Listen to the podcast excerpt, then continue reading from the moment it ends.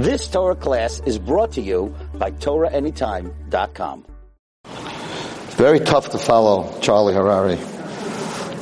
I happen also to be a Yankee Giant fan. But you gotta be careful talking in Chicago about this, Charlie. These are, these are big sports fans. You said Boston. I was scared you were going to say Chicago. So, Baruch Hashem. Anyway, it's a great, great honor. It really is. I love coming to Chicago. Usually I'm here when it's very, very cold. Um, the energy in this room is amazing. I would first like to, to thank David and, and Shira Cheplowitz for uh, making this happen and making me always feel very at home. And specifically, you'll understand this at the end of tonight's speech.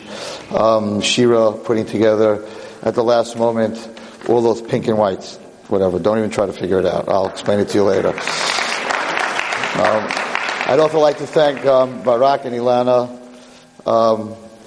Also, you know, partners with them and, and always making us, you know, the Babers making us feel very, very much at home. And, and the Mashiach family for, um, that's where I stayed today. I got three hours of sleep and a good shower. So thank you very much for your home. And of course, Hakaras Hatov is, you know, I speak about it a lot. Tonight I'm going to take you on a little bit of a, I'm going to ask you to do something that's very hard, but extremely powerful.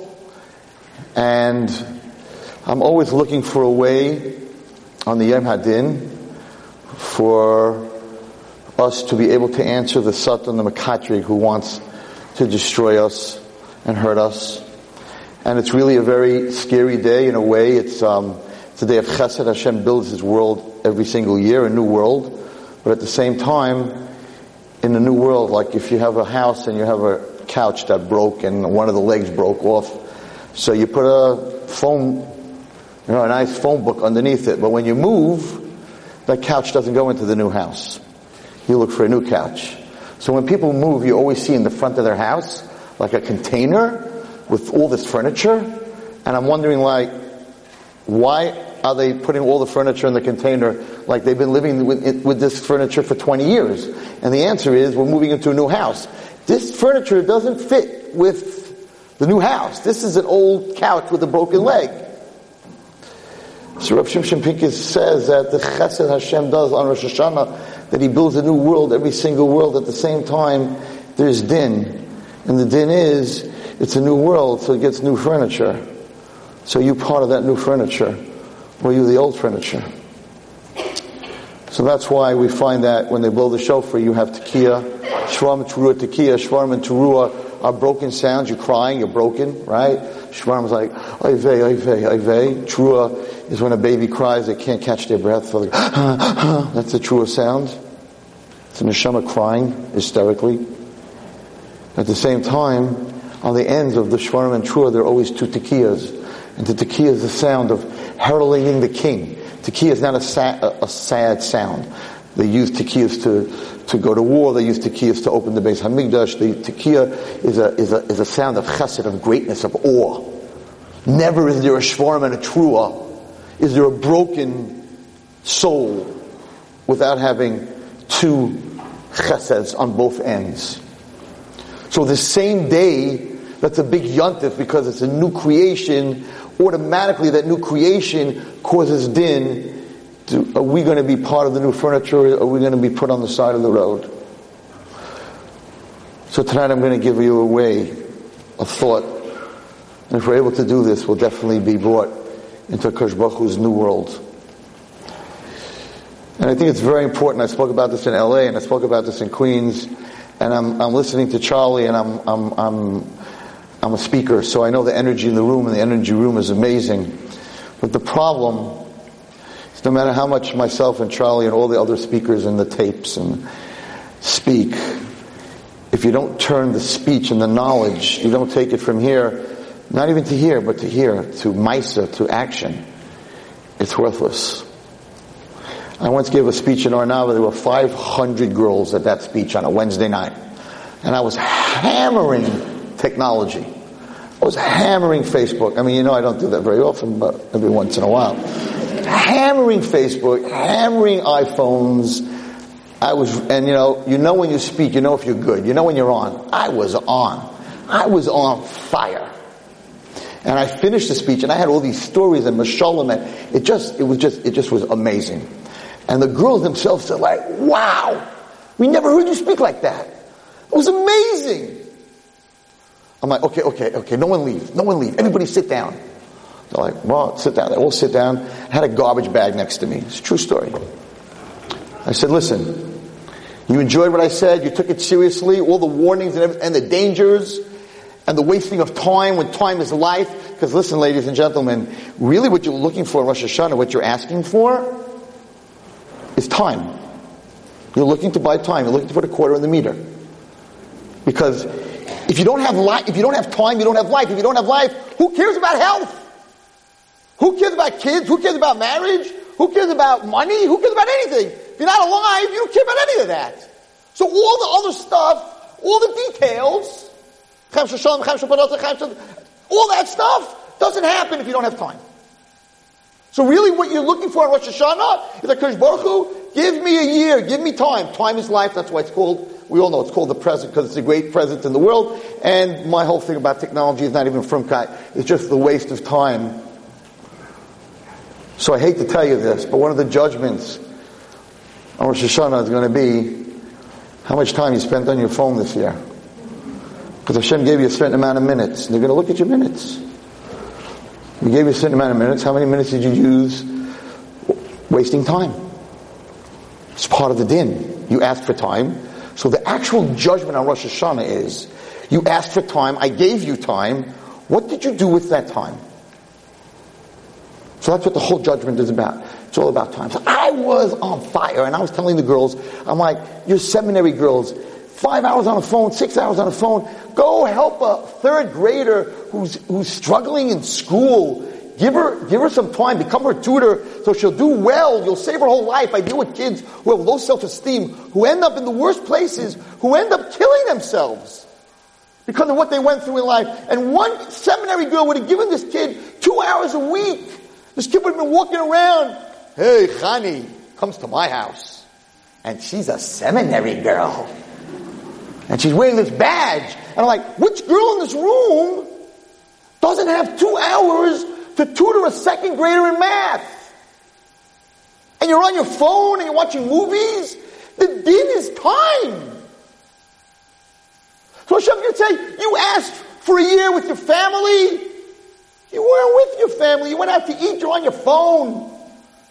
You asked time to be with your wife. You weren't with your wife. Your head was always everywhere else. It's emes, it's din. The whole Rosh Hashanah is about time. Chaim is about time. So Charlie was saying about being B, would you have to stand on Rosh Hashanah and say, HaKadosh Baruch Hu. It's about the moment. That's what he said. It's about the moment. Baruch Hu. It's about the present. It's about the moment. You wasted the moment and another moment and another moment. And you want me to give you a moment? So you have to stand on Rosh Hashanah and say, Kush Baruch Hu, you're right.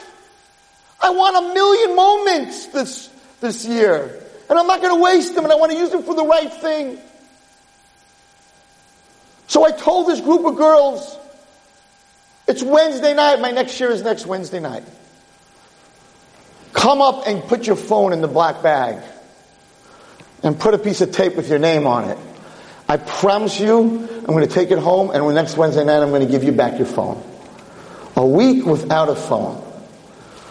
So whoever thought I really spoke well, come up and put your phone in. I'm like that. I challenge you. 500 girls. Not one. And everyone's looking at the next one. Well, if she does it, maybe I'll do it. And finally, Baruch Hashem, this one girl, like, all the way in the back says, I'm giving up my phone! And I'm like, yes, because once one's gonna do it, everyone's gonna be like her. So she comes up front and she drops her iPhone into the bag. And she's all flushed, her whole face is all red. I'm like, I'm so proud of you. And she goes, Well, I really have to tell you the truth, Rabbi Wallerstein. I'm like, Sure. I have two of them. True story. 500 500 girls, great speech, unbelievable. We loved what you said. You were great. We understand what you're saying. All here. Nothing here. So I started my speech in LA and in Queens, and I'm like, myself and Charlie are not here to entertain. If we wanted to entertain, we'd go on, I don't know if I'd make it to Broadway exactly, but maybe way off Broadway. Way off. We're here to give chizik so that you take that chizik and you make a change. So the change I'm going to ask you to make tonight is tough. The Marines are tough. This is tough. And this is what I'd like you to do. It's a share called When Right is Wrong and Wrong is Right. We as human beings like to be right. We don't like to be wrong. And many times in Shalom Bayis, a husband and a wife have an argument and they'll go two, three hours and he's trying to prove his point and she's trying to prove her point. But he's smarter than her. He's more intelligent. And guess what? After two hours, he proves that he's right. And she walks out of the room and she's like, you know what, Chaim? I feel very bad. I'm wrong. And he's like, that's right. You're wrong. Is he right? Or is he wrong? The woman that he loved, the woman that he married, he just made her feel so miserable. He just made her feel so wrong. Is that right? Or that wrong? Even if he was right, had he told her, you know what? I hear what you're saying. You have a good point, even though he knows he's right. You happen to be right. And she's like, it's about time you realize I'm always right. And the first moment he hears that, I'm a guy, and anyone hears that, it's like, oh, I shouldn't have listened to Wallerstein. This feels disgusting because I'm right. And then a moment after that, it becomes extremely empowering. I knew that I was right, and it was more important to me that my wife feels good than me being right. I am Superman. Believe me, you're Superman. And vice versa, ladies. Ladies also like to be right. You don't always have to be right. And we have this problem with our children. I have men that learn with their sons. They kill them. The kid comes home and he says a Rashi, and the father's like, What are you talking about? You don't understand the Pshat and Rashi at all. You learned this so wrong. What are, what are you doing? You think your kid wants to learn with you anymore? Do you want to learn with someone who always proves to you that you're wrong? Who wants to learn with such a man? Who wants to do homework with a mother that always proves to me that I don't know what I'm doing and my paper's sloppy and my handwriting is disgusting and I, am not as smart as I'm supposed to be? Who wants to have a relationship with such a person? So when I gave this shit to my class, my boys are like, but Rebbe, right is right. If you're right, you've got to stand up for your right. So it's very nice. You want to tell that to the girls, they told me.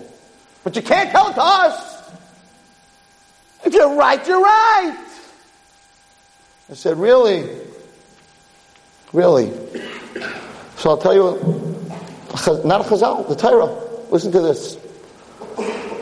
Hashem comes to Avram Avinu. He says, Avram Avinu, you're going to have a child. Avram Avinu says, nah, nah, nah, I'm too old. Hashem goes to Sarah Imeinu. He says to Sarah Imeinu, you're going to have a child. She says, even if I became young, Edna became a young woman, my husband's much too old to have a child. It's, it's in the pasuk. I'm not, I'm not making any drushes. Hashem comes back to Avram Avinu. Avram's like, so, what did Hashem, what did Sarah tell you when you told her she's going to have a child? She laughed. Why did she laugh?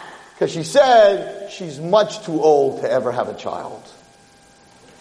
I'm, I'm, I'm in a room and I got to be careful. I want, like, Charlie, I want, I want to be good on Rosh Hashanah. So I'll say it nicely. Hashem told a little bit a non-truth. Actually, he told a huge non-truth. Can't use the word lied when it comes to God. But the bottom line is, that's not what Sarah Imeinu said. Sarah Imeinu said, he's too old. Hashem said to Avram Avinu, Sarah Imeinu said, she's too old. Why? Because if Hashem would have told uh, Avram, your wife said you're too old, it would have caused a machlekes. So Hashem changed the truth. So Hashem Shapinkas asked, how could that be? Hashem can't change the truth. He's a being of truth. It's very nice. He doesn't want to cause a machlekes. He can't change the truth. Hashem is emes. And if he's emes, Avraham Avinu said, what did she say? Hashem has to say what she said. And he should have said, don't let it bother you. You yourself said you're too old. Hashem had a way out. Because Avram said he was too old. So what are you upset about? You said you're too old. It's a big deal. No, a man can say he's too old, but he doesn't want his wife saying he's too old. So guys and girls, how does Hashem, how did you learn this? How does God tell an untruth? The Teretz is amazing. emes is shalom. Sheker, truth is peace. Sheker, falsehood, is machlokas. So we look at the product of this statement. In the spiritual world, it's not the truth of what happened physically. In the spiritual world, it's the product. And if the product causes shalom, it's emes.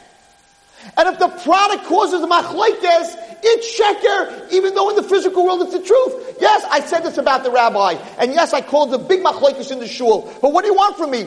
It's what he said. It's true. You cause machlekes, in the other world is sheker. So when Hashem said that she said this, even though in the physical world the words were an untruth, but what it caused was shalom bayis between Avram and Sarah, that is emes.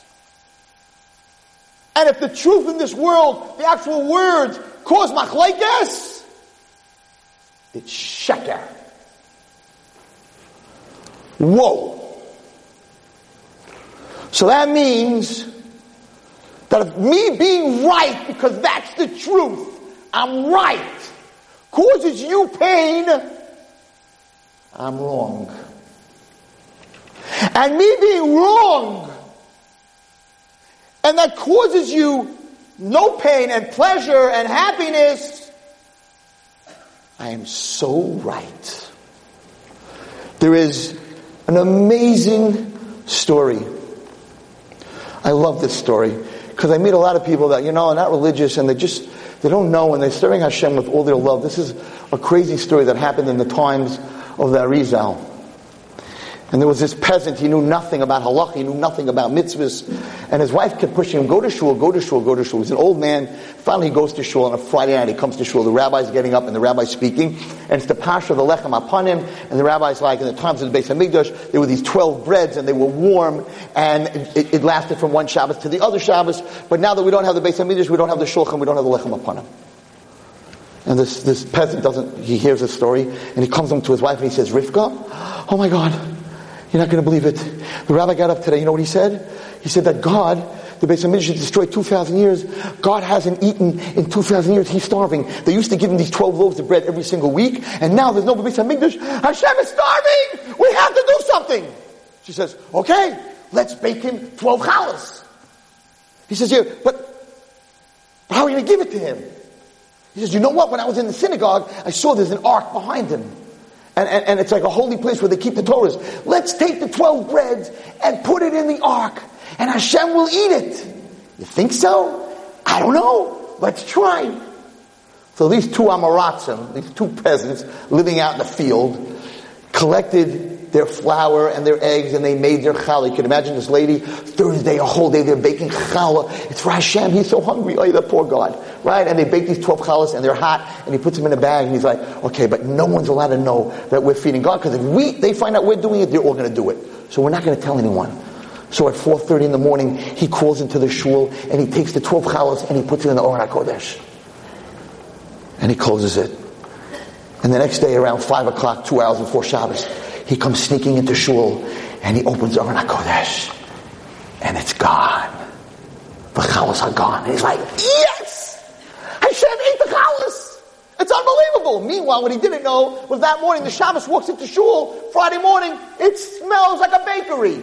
And he's looking around, what's going on here? And he's looking and he's looking. Of course, he's not looking at the Aron. Finally, his nose leads him to the Aron. He opens up the Aron HaKodesh, 12 hot challahs. And he's like, oh wow, there must be a big tzaddik living in the city who wants to give the poor people challah, and he doesn't want anyone to know, so he's giving matan b'seser, and they give the 12 challahs to the poor people. This guy thinking Hashem ate it. He comes home to his wife, he's like, the challahs are gone, Hashem ate it. We are, we are, we are, we're, we're, we're like the Kohanim. We are, we're going to take care of Hashem. We're not going to tell anybody. And the Ari HaKadosh writes in his Kisvei Ari that this goes on for a year. For a year. And one day, he sneaks into the shul on a Thursday night, like 2, 3 o'clock in the morning, like he always did with his 12 challahs, and he goes up to the Aron HaKodesh and he's about to put him in, and he doesn't realize that the rabbi had gotten up early that morning and he's sitting in the women's section, he's learning, and he sees this man coming up with a bag, thinking he's going to steal the Sifrei Torah.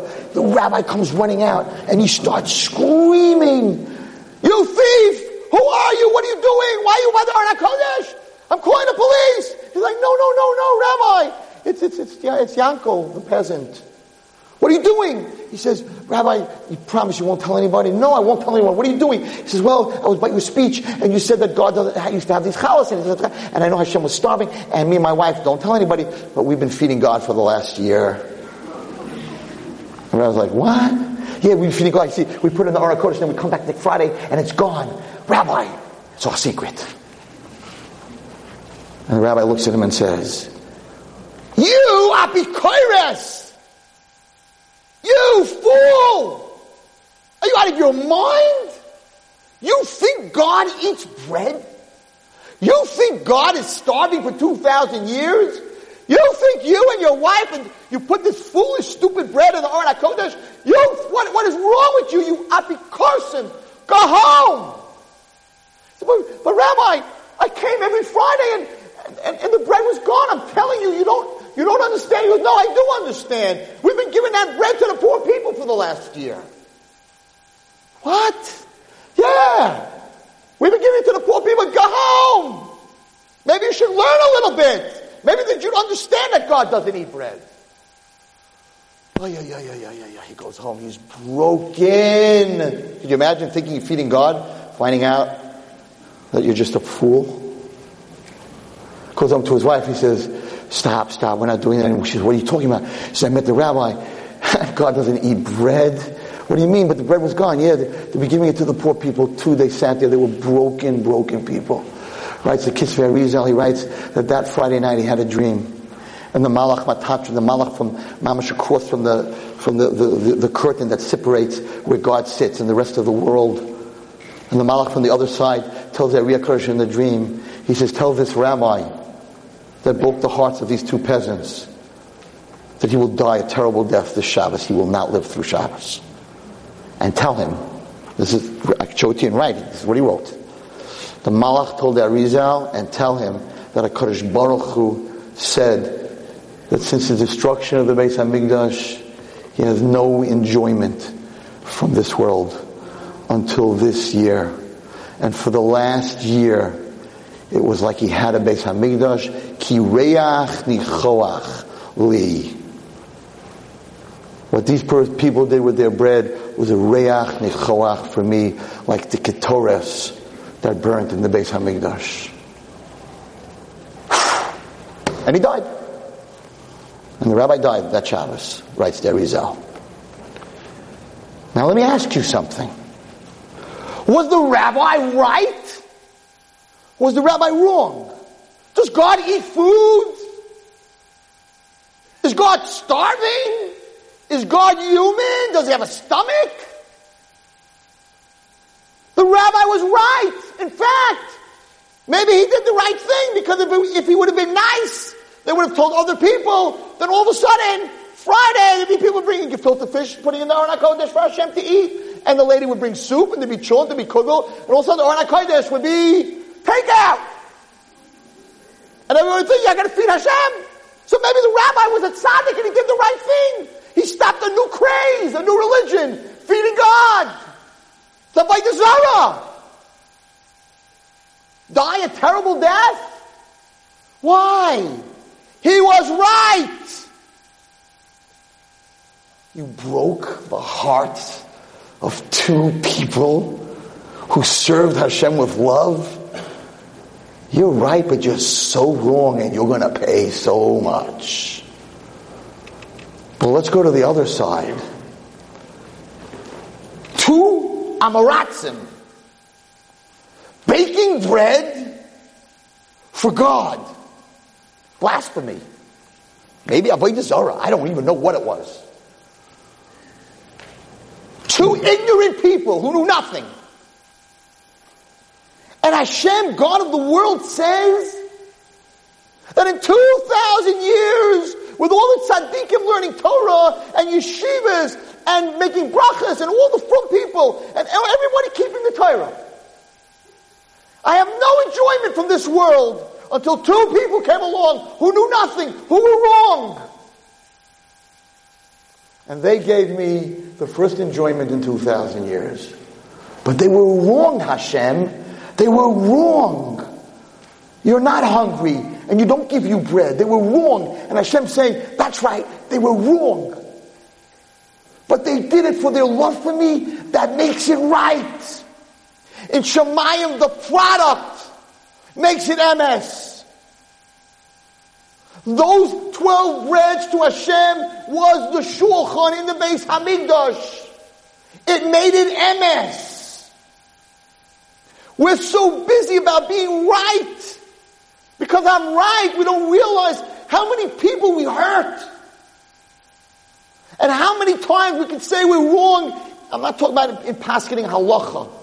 And all these fights that I deal with, they're so unimportant. And it's so hard what I'm telling you to do. Trust me, I'm, I'm not giving you an easy job. It's so hard, you'll see. You're sitting here, you're like, oh, I could do that. Oh, when you're in that argument, yeah, I'm, r- r- wrong is a huge word. Doesn't fit in my mouth. It's too big. Right's a little teeny word, fits perfectly. I'm right, I'm right, I'm right. Wrong uh, uh, doesn't, doesn't come out. You know, guys, wrong is too big and I'm sorry it's too big. Big words. Little mouth, big words, they don't come out. So what happens if we're macabre on ourselves that it's not about me being right or wrong? It's about not hurting somebody else. It's about making somebody feel good. And when the Satan comes to din on Rosh Hashanah against us, and it's a tax audit, and we owe so much we owe so much Hakaras Hatov to Hashem, you really can't come out of this tax audit winning. You can't. So the is going to stand in front of Hashem and say, I'm right. They deserve, she deserves, he deserves punishment, this, that, this, and the other thing. I'm the lawyer, I'm right, I have the proof. Here, I have all the numbers. Hashem's going to say, but you see, the person that you're right about, in their life, the way they live, right or wrong is not important. So in their judgment, right or wrong is not important either. That Satan's right just gets blown away. Because everything on Rosh Hashanah and Yom Kippur, and everything Hashem does, is just something that God does, is Mida Keneged Mida. So when you're right and you can break yourself to make the other person feel good, even if it's right and you don't deserve what you're what you want to get, because Baruch can say, she or he, it's not about being right, it's about helping other people. So you know what? In their judgment, even though you're right, they deserve this, that, and the other thing to be punished. Right or wrong means nothing. Because right or wrong means nothing to them. All they want to do is to make sure the other person feels good. And if you start doing this, you will find out stuff that you never knew, because I started working on myself doing this. You will find out that you've been trying to prove yourself right to your wife, to the people at work, to the guys you learn with, to your kids. You don't realize how argumentative we are to prove that I'm right. You don't really know the Gemara. That's not who said it. The other guy said it. So let him think that's who said it. No. Let the kids feel good about himself. Stop ripping them apart. And Baruch Hashem, I prepared this year in the nine days, right before the nine days, because I knew that I had a lot of speeches to make. And I'll tell you how I used this year. I gave a share in the nine days before Yom Kippur, Tuesday before Tisha B'av, Tuesday night before Tisha B'av, and I'm I'm talking about the Holocaust. I, I am what everything that we lost and our problems with marriage and our problems having kids and and, and, and anorexia and, and everything and, and, depression and kids going off the derech and drugs and suicide. I, it's Tisha B'av. And I'm giving my Tuesday night share, and there were guys in my share that were crying. It was a point It was, it, of course, the Satan worked that the camera didn't work that night, so I didn't get onto Torah any time. There were guys who were crying at my share. I was crying when I was telling all this terrible story from the Holocaust. And we're all crying. There's this new kid who came to my Tuesday night share. And he comes over to me after the share. You have to understand, after a share, I'm all fired up. I'm all emotional. And he comes over to me and says, Rabbi Wallerstein, do you mind if I ask you a question? I'm like, sure. And the whole, the whole share is still in the room. And he looks at me. Now, everyone here knows how I feel about technology, right? He looks at me with an innocent face. He was a really innocent question. He says, Rabbi Wallerstein, could you tell me, so you were talking at the end, you made a bracha and you said that Bezrat Hashem, this, there should be no more Tisha B'Avs and the third Beis Hamikdash should be built. Can I ask you a question? I'm like, sure. Do you think there's going to be Wi-Fi in the Beis Hamikdash? And exactly what you just did is what my whole share They went like, uh-oh, that's not a good question to ask Rabbi Wallerstein after a Tisha B'Av shir. And the blood in the back of my head is like, oh my God, is this guy off out of his mind? I'm talking about the Holocaust, destruction, death, pain, and he, and I'm talking about the third Beis Hamikdash, and he's like, it's gonna be Wi-Fi, like my iPhone's gonna work? If I wouldn't have prepared this year, I don't know what I would have said, but he would have never come back again. I can tell you that much. It's like, Wi-Fi? And I looked at him and I said, you know, Chaim, I have to tell you something. For many years, I've been wondering, because when you look at the Navi and Gog Magog, it talks about wagons and, and camels and like, we're the cars and the planes in the Navi, right? So I've been wondering, when Mashiach comes, it's like, all technology going to be wiped out? Is like God going to be move the earth a little bit so all the satellites are out and no phones work? Like, what is he going to do? What, what, what exactly is going to happen? In other words, are we going to be walking in the Chutz of Beit with phones? What, what's going to happen? I said, I really, I really don't know what's going to happen to technology. And there's no Rav that ever got up and said, what's going to happen to technology when the Beis Hamikdash is built? No, nobody really knows. I remember my Rebbe said by the Tower of Babel, so how did they build such a high tower? So he said that there was a, a, a that said that what Hashem do to stop the building? He mixed the languages, right? So he said, well, that was, they were, they were using computer language. They were building a spaceship. That's what he said. And they were using computer language. When he mixed the languages, the spaceship would not work anymore. Like, whoa, technology then, then Hashem destroyed the world, technology disappeared, now we're all the way back. So I said, I said, Chaim, I really don't know. You're asking a good question. Forget about Wi-Fi, cars, planes, technology. I don't know. I don't know because the Navi doesn't talk about it. I said, it was a very good question. The guys were like, Rebbe, you drinking? Like, what's like, you didn't rip his head off?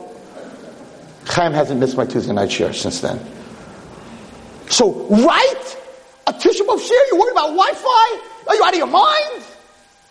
Would have been so wrong, ladies and gentlemen. The right thing was to say, good question. We have to think about it. When a kid asks a question, a Rebbe knows, good question. We have to think about it. That's a midah that we have to work on. It's very, very hard. But if you could pull that off, it's going to be such a game changer. And it's so hard in the beginning. It's like, I don't know why I'm doing this. It's so empowering to say you're wrong when you're right. More empowering than saying you're right when you're right. So I want to.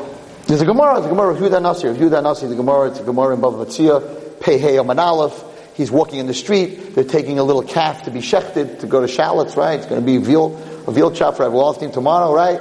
And they're walking this little calf, and the calf goes underneath Rabbi Yehuda Nasi's jacket, and it starts to cry. And Rabbi, Rabbi, Rabbi Yehuda Nasi, you can look at the Gemara and pay, hey, Rabbi Yehuda Nasi says, Zil, get out of here. That's what you're created for. You're, you're a calf, you're created to get shechted and be put in the cholent. What are you crying about? Says the Gemara, for 13 years, he was in so much pain when he went to the bathroom that the sailors on the sea heard of Yonasi screaming. So he must have been a, a, a 13 year kidney stone. You can't even imagine such a thing.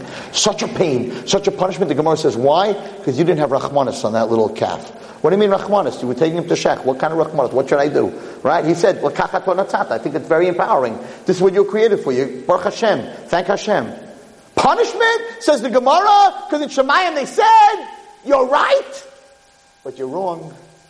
You should have had Rahmanis. Stop with it a little bit. You know, don't tell it to go away. Maybe tell it, you know, it's okay. I'll walk you to the Shechita. Maybe say, I'll be the Sheikhet. He didn't have compassion for an animal that was going for Shechita. So was he right? He was right. What, what, did he get punished? Yes, because he was wrong. He didn't have rachmanis. We see this all over the Torah. Adam was right. He said Chava gave me from the eat. He didn't have gratitude, so he was wrong. We see this all the time. So I want to end with this, actually with two, two stories. Actually, it's pink and white story, which is off the charts. And everyone, when you leave tonight, there's a pink and white outside, little pink and white, for you to take home. Well, not to take home, actually to make a bracha. For those who don't know what I'm talking about, this is what a pink and white looks like. You know, a little pink and white. What's the story with a pink and white? So I got to tell you a crazy story. I don't think I've said this story maybe in 20 years. So as a little boy, I was in camp. Well, I'll tell you how I know the story, but I'll tell you the story. So this is a guy. His name was Judah. He was not from a frum family. Superstar basketball player. Superstar.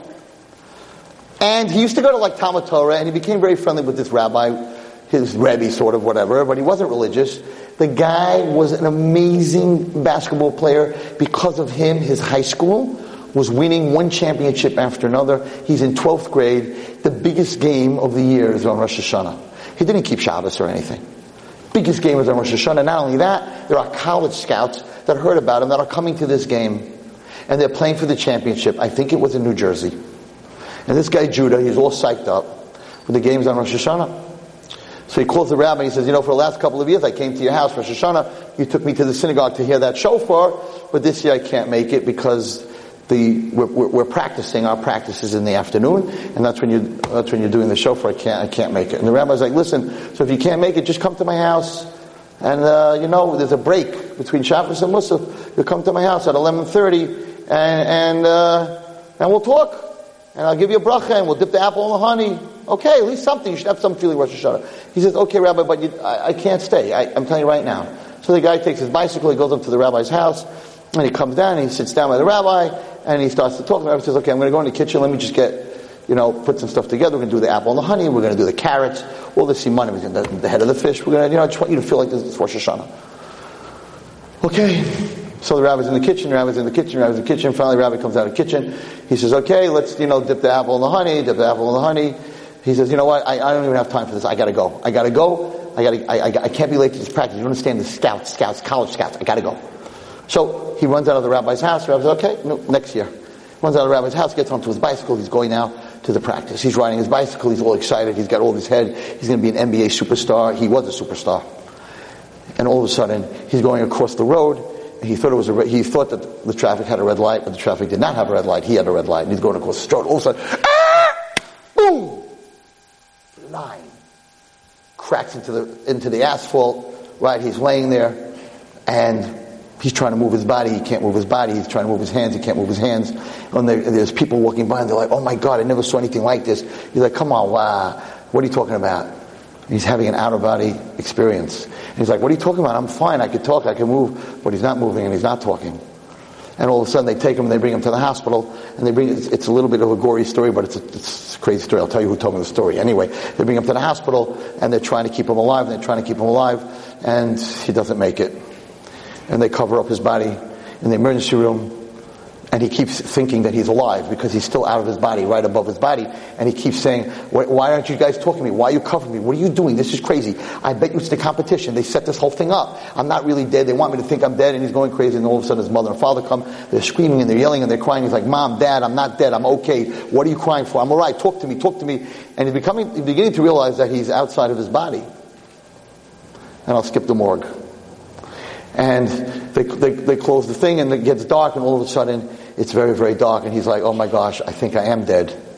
And then all of a sudden there's this big light, and he's in this room, and there's these three rabbis sitting at a table. He can't see their faces, but he could tell that they're very, very holy. And he's like, where am I? Because he didn't really know about Shel Maalah. And there's an angel standing there, and the angel says, Judah, you just you were just killed in a car. A car hit the hit your bicycle. It's Judgment Day. He's like, Judgment Day, well, how does that work? Like, well, we take this big scale and we put your good deeds on one side and we put your bad deeds on the other side. And whichever one weighs more, if it weighs on the good side, then your judgment's good. If it's on the bad side, judgment's bad. He says, okay. And the three rabbis, you know, they make the decision in the end, the sentence. Guilty, not guilty, and then the sentence. Okay? All of a sudden this big angel walks out. He says, hey, Judah! I'm the defense. I'm the defending angel. You got nothing to worry about. You've been a good guy. You got nothing to worry about. We're gonna, we're gonna beat this. And then from the other side of the room comes out this huge, black, ugly looking angel. He's like, hey, Judah, I'm the Satan. See, every time you do something wrong, I'm the guy that writes it down. You are so done. You are so fried. You are so guilty. You don't have a chance. And he's like, uh oh. Okay. Let's go. Good side. All the malachim come out when you do a good deed, depending on your feelings about the deed and how you do the deed is the size of your angel. So you create little angels. Sometimes you daven, you're thinking about business, so that angel has no head. Sometimes, yeah, so it's brought down. Sometimes you, you do a, a maasim tovim, but you don't really want to do it. That angel has no hands. So we got all kinds of crazy looking angels. We got samurai angels when it was a terrible struggle and you fought and you won. We got little angels when it wasn't so hard for you. And every mitzvah, it's unbelievable, goes on up there. Every mitzvah, every avera is a different size angel. You don't want to have anorexic good angels. You want big, huge angels.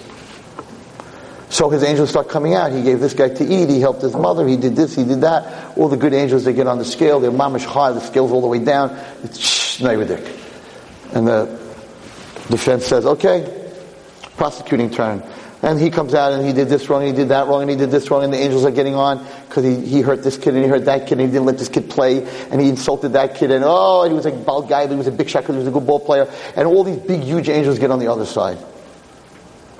And the dark side has him by a lot. The dark side's all the way down. And the bad angel, the Satan, says, All right, case closed. He's mine. Let's go. And the good angel says, no, no, no, no, no, no, no, no, no, hold time out, time out. The defense angel says, by Jews, machshava kamaisa.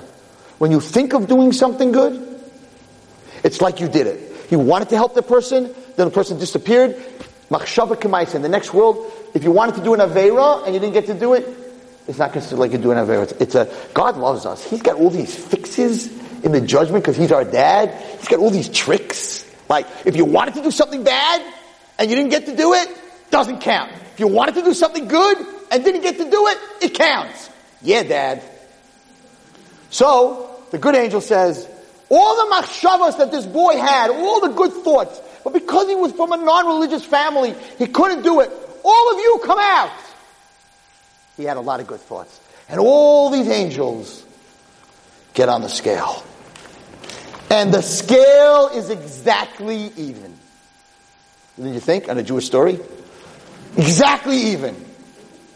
And the Satan says, well, even six months in Gehenna, six months in Gan Eden, I'll take him first. And he's like, no, I don't want to go anywhere for six months like that. I don't want to go with him. But they're exactly even. And the rabbis have to paskin. And all of a sudden, the angel who takes care of the court case, a separate angel, starts screaming, wait!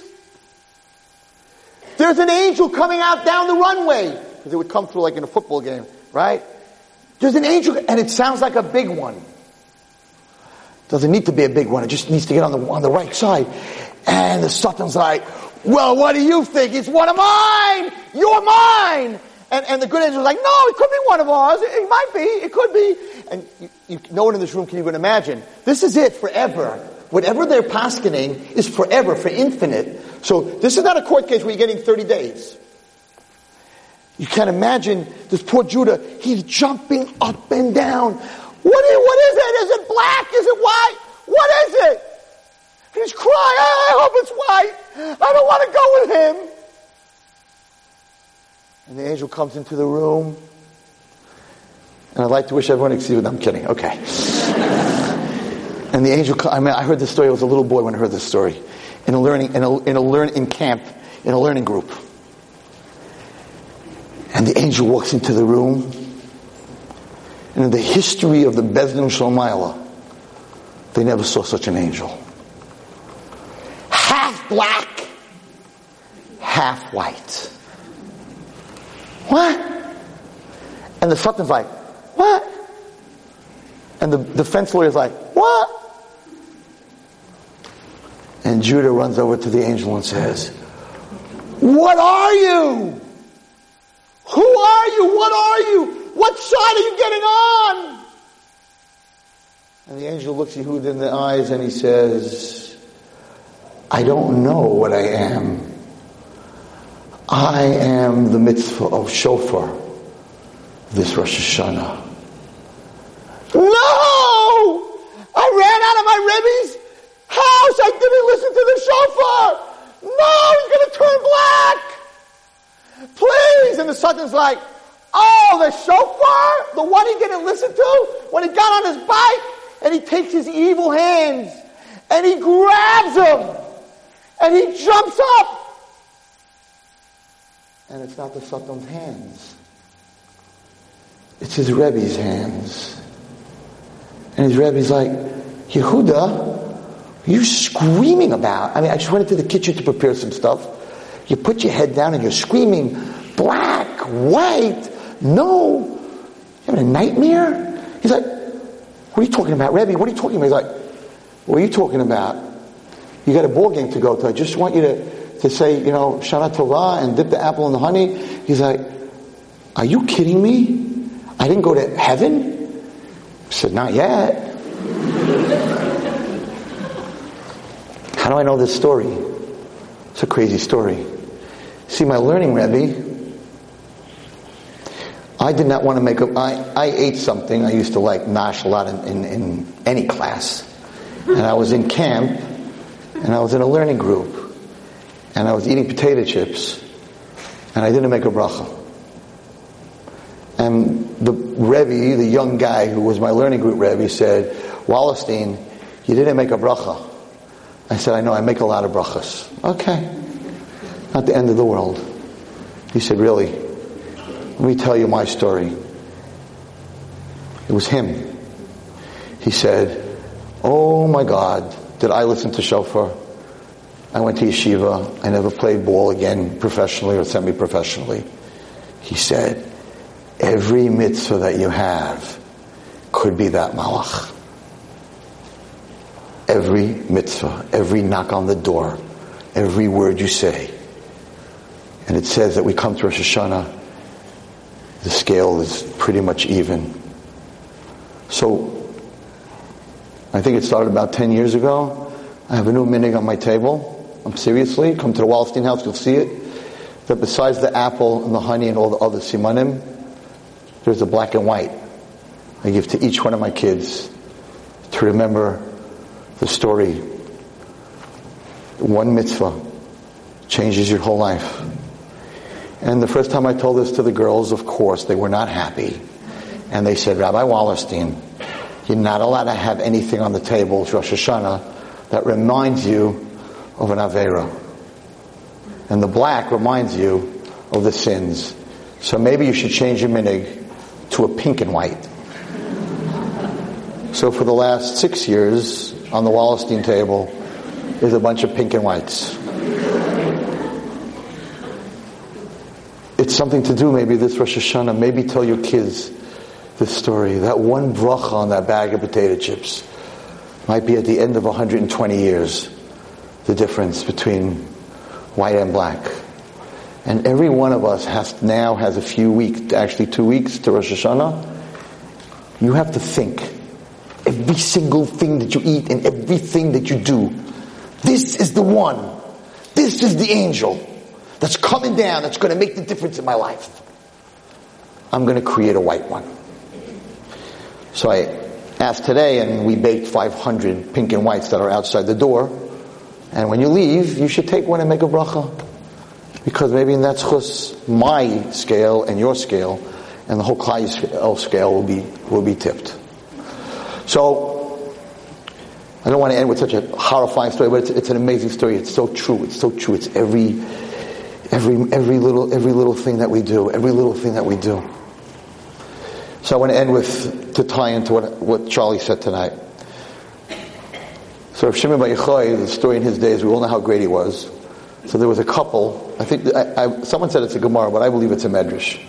There was a couple who loved each other very, very much, but in those days the halacha was that if you didn't have children for 10 years, you had to get divorced. Because maybe the woman could have children, maybe the man could have children. Today, we don't go by that, that 10 years you have to get divorced, because we see people who are married for 12 years and 20 years, and someone married Israel 26 years, that you could have children. So we don't, we don't do that anymore. But in those days, 10 years, the times of the Gemara, 10 years, you don't have children, we separated the two, at least one of them, or maybe both of them will still have children. So these two loved each other so much. And they came to Rav Shimon after 10 years and they said, we really don't want to get divorced, but the halach is we should get divorced, but we really don't want to get divorced because we really love each other. We don't think we'll ever find anyone else like this. And Rav Shimon said, doesn't matter. It's not up to you. The man's mitzvah is to have children. You have to get divorced. Tomorrow morning we're going to set up a bezin. You should get divorced. But tonight, tonight, the night before you get divorced, I want you to make a su'uda, a big party. Su'uda's preda. Separation party. That sounds pretty sick, right? You're getting divorced. They're going to make a party, but Rav Shimon was Rav Shimon so they had no choice, so that's what they did. They went home, she cooked up his favorite meal, and they're going to have a party the night before they're going to get divorced. And she cooks up this meal, and the two of them are sitting there tzubrachen and crying, and he's, she's giving him wine to drink, you know, and, and the next morning, that's it, it's over for the two of them. They'll never be together again. And they really loved each other. And he's getting a little drunk, and the, the rules in those days, not today, don't worry, the rules in those days, if you got divorced, the man kept the house, and all the metaltalim, all the movable objects.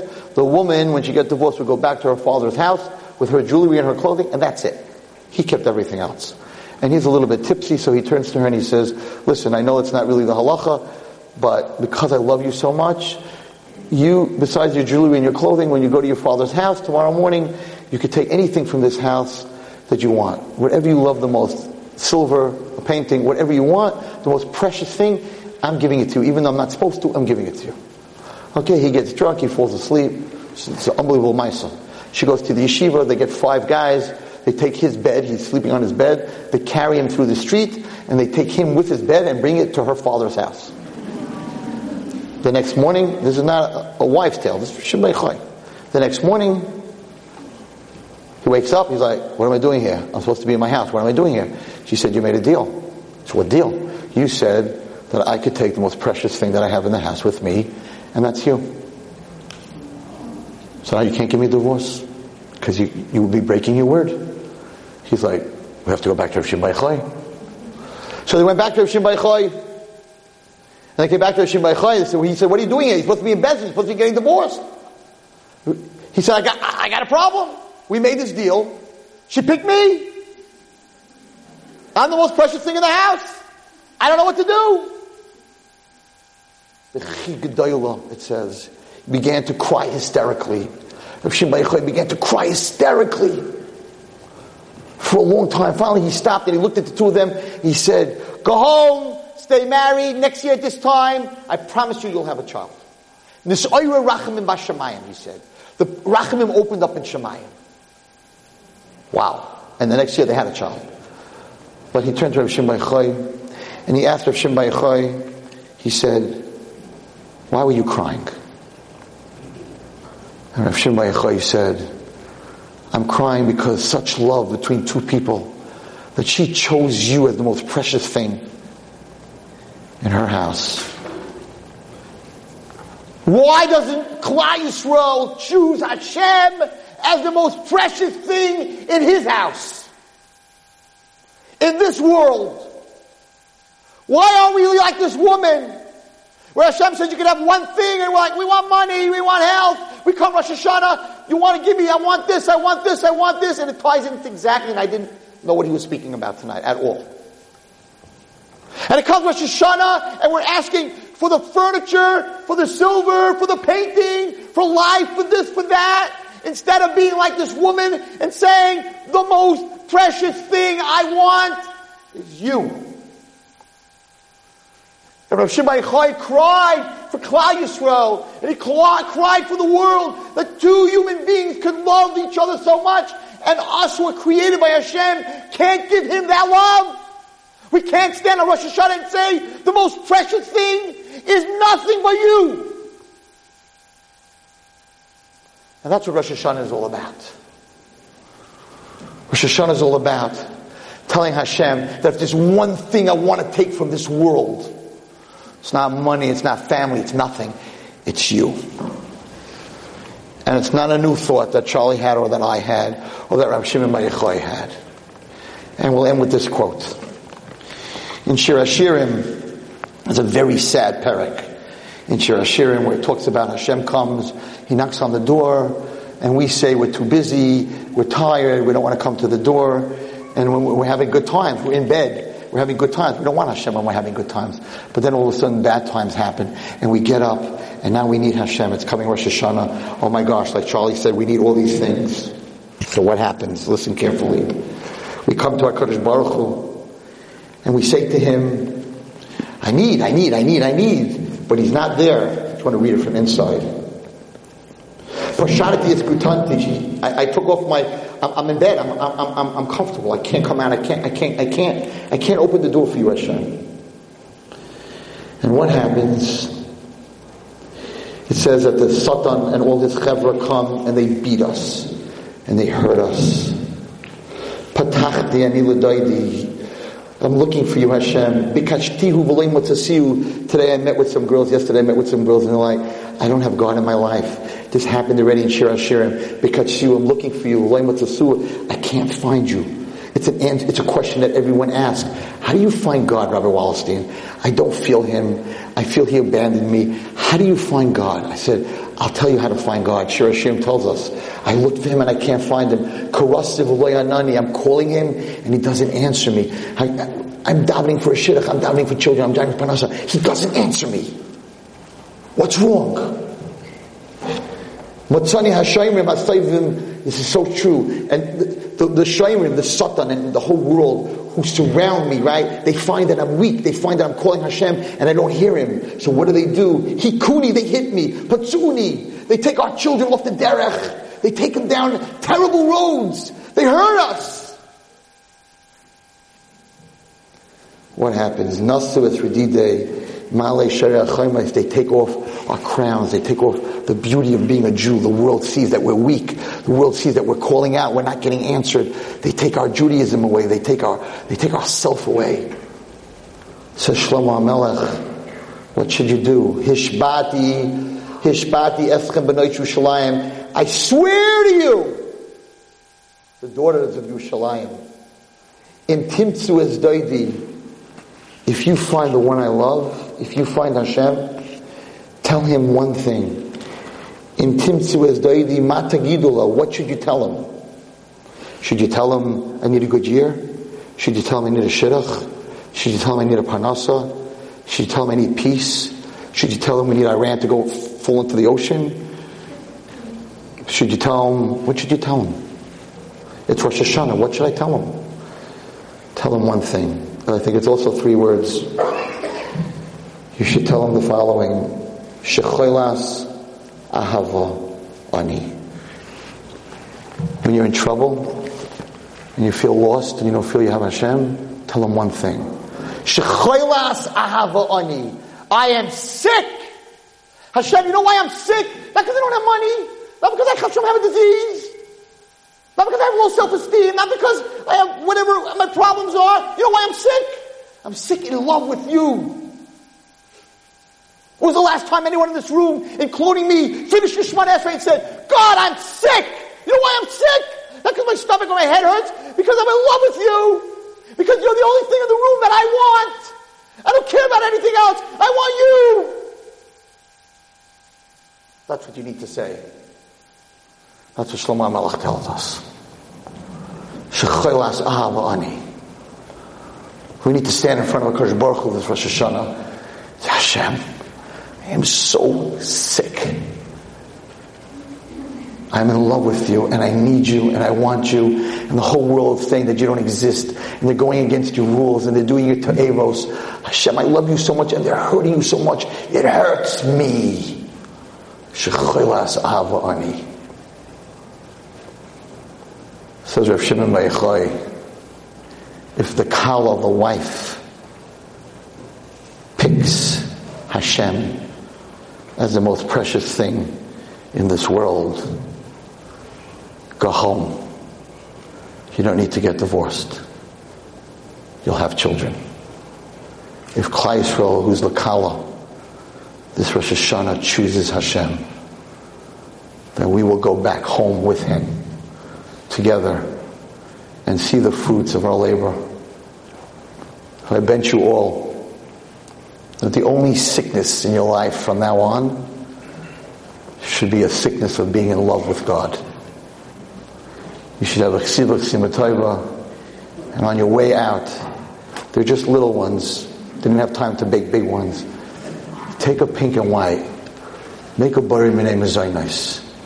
That might be the bracha that will take you over the scale in Mitzvah Hashem this year, and in turn, take the whole Yisrael over the scale. I just want to tell you that.